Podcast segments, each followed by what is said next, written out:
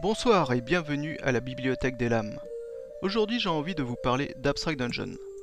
Il s'agit d'un jeu de rôle de Matthew Hanson chez Snake Attack Press, traduit et augmenté chez Les Douze Singes. On est sur un livre en français de 200 pages au format A5 en noir et blanc. Le manuel débute par un tutoriel façon livre dont vous êtes le héros, qui permet au futur meneur de découvrir les mécaniques de base, ce qui est très convivial. S'ensuit la création de personnages, les règles avec les mécaniques de résolution, les récupérations et l'expérience, deux sections de conseils au MJ, des trésors, des obstacles et un bestiaire. Le livre se termine par quelques scénarios.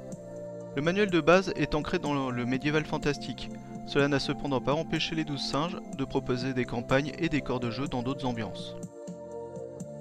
Abstract Dungeon est un système basé exclusivement sur l'attrition, c'est-à-dire la perte de ressources. Les personnages sont définis par des groupements de dés, répartis selon leurs caractéristiques, leurs traits et leurs objets. En début de partie, les joueurs lancent les dés des différents groupements et connaissent ainsi l'état et le niveau de puissance de leur personnage. Au cours de l'aventure, le maître du jeu présente des obstacles et des adversaires en lançant un certain nombre de dés pour chaque opposition.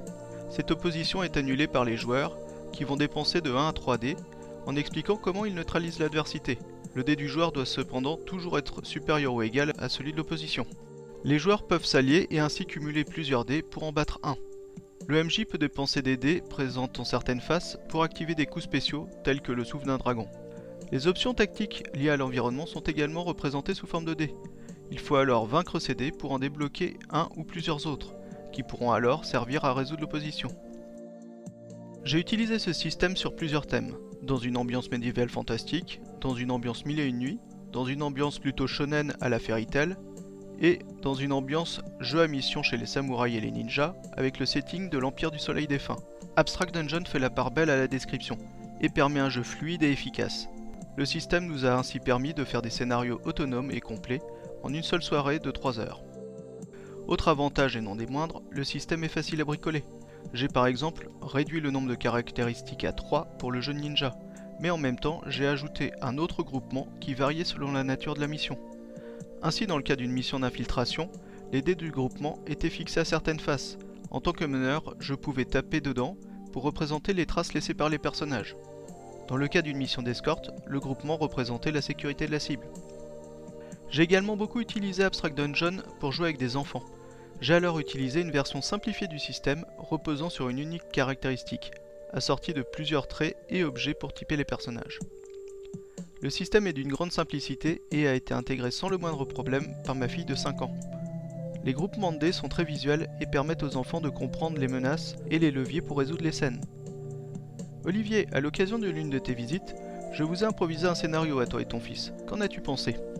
Alors moi j'ai doublement apprécié cette partie, j'ai apprécié en tant que papa parce que ça a permis à mon fils de jouer sa première partie de jeu de rôle sur table. Et effectivement, c'est un système qui est ultra abordable, ultra simple et ultra visuel pour les enfants. Ce qui permet aussi quand même d'avoir de bonnes scènes de RP, c'est-à-dire que c'est pas parce que le système est simple qu'on ne peut pas avoir du jeu et de l'acting entre les personnages, on peut vraiment s'éclater avec. Et c'est un système que j'ai repris ensuite pour jouer avec mon fils. Et ce que j'aime bien, c'est sa modularité.